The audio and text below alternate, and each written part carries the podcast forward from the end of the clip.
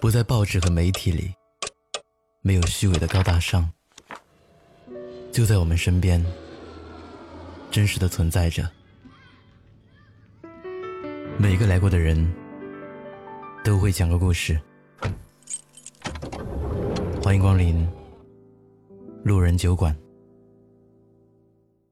本节目由南方的冬不要音乐联合出品。你好。我是程东，我在不要音乐 APP 等你来听我的故事。如果你喜欢我的节目，欢迎订阅收藏。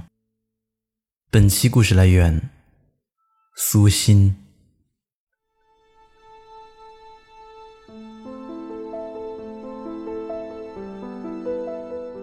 一段感情里，最怕的就是一个人很忙，一个人很闲。一个人的圈子很大，一个人的圈子只有对方。这种情况其实现实生活中并不少见。就像去年热播的电视剧《我的前半生》，还是陈太太的罗子君，她的世界里只有老公和孩子，每天的注意力都在陈俊生身边的那些小姑娘身上，生怕自己一不留神，老公就被别人挖墙脚。成为职场精英后的罗子君，如果能够置身事外回看自己的状态，一定会觉得自己当时那一刻有多么可悲和可笑。其实，人的经历都是差不多的。一定要做点什么，否则就是无事生非。罗曼·罗兰不也说过吗？生活中最沉重的负担不是工作，而是无聊。真的是这样的。有一段时间，我的一个同学整天和我说这不好那不好，哪哪都是烦，浑身没力气，啥都懒得干。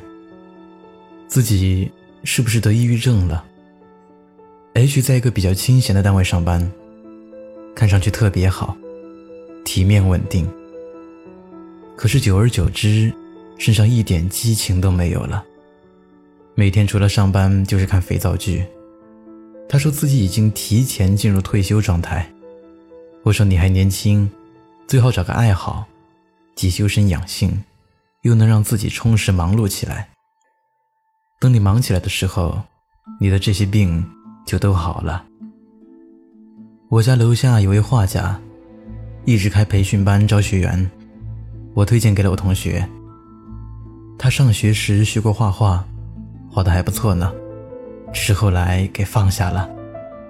他报了那位画家的培训班，隔三差五就拍几张照片给我看，让我看看他的作品有没有长进。之后就再也没有听说他抑郁之类的话了。是的，人真的忙起来，根本没有太多复杂情绪，人太闲，才会把鸡毛蒜皮当回事。忙的时候虽然很累，但是忙完了心里会很踏实。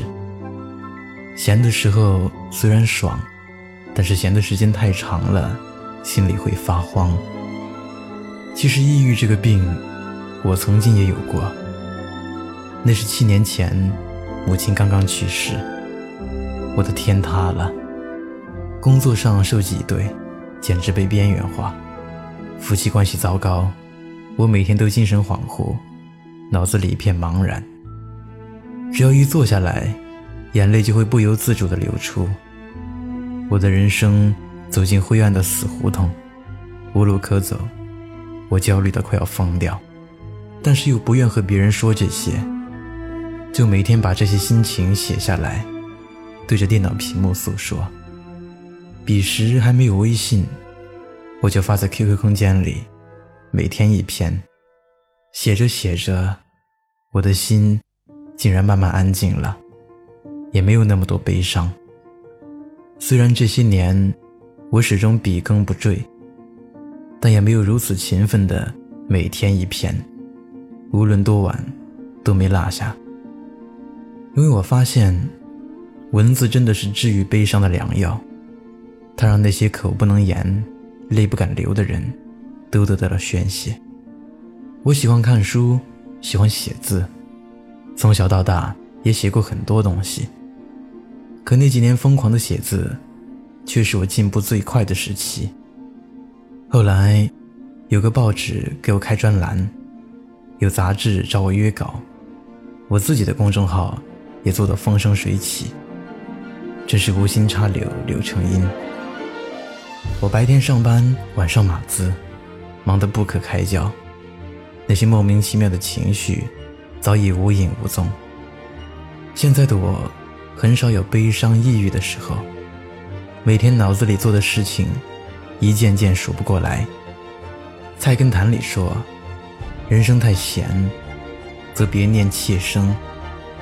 人不能太闲，太闲，则无所事事，一生杂念。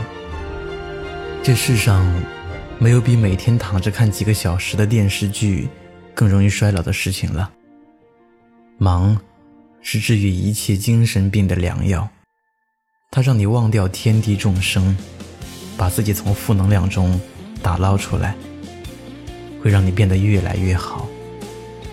当然，我所说的忙，不是杂乱无序的瞎忙，而是把心安置好，然后再做事情。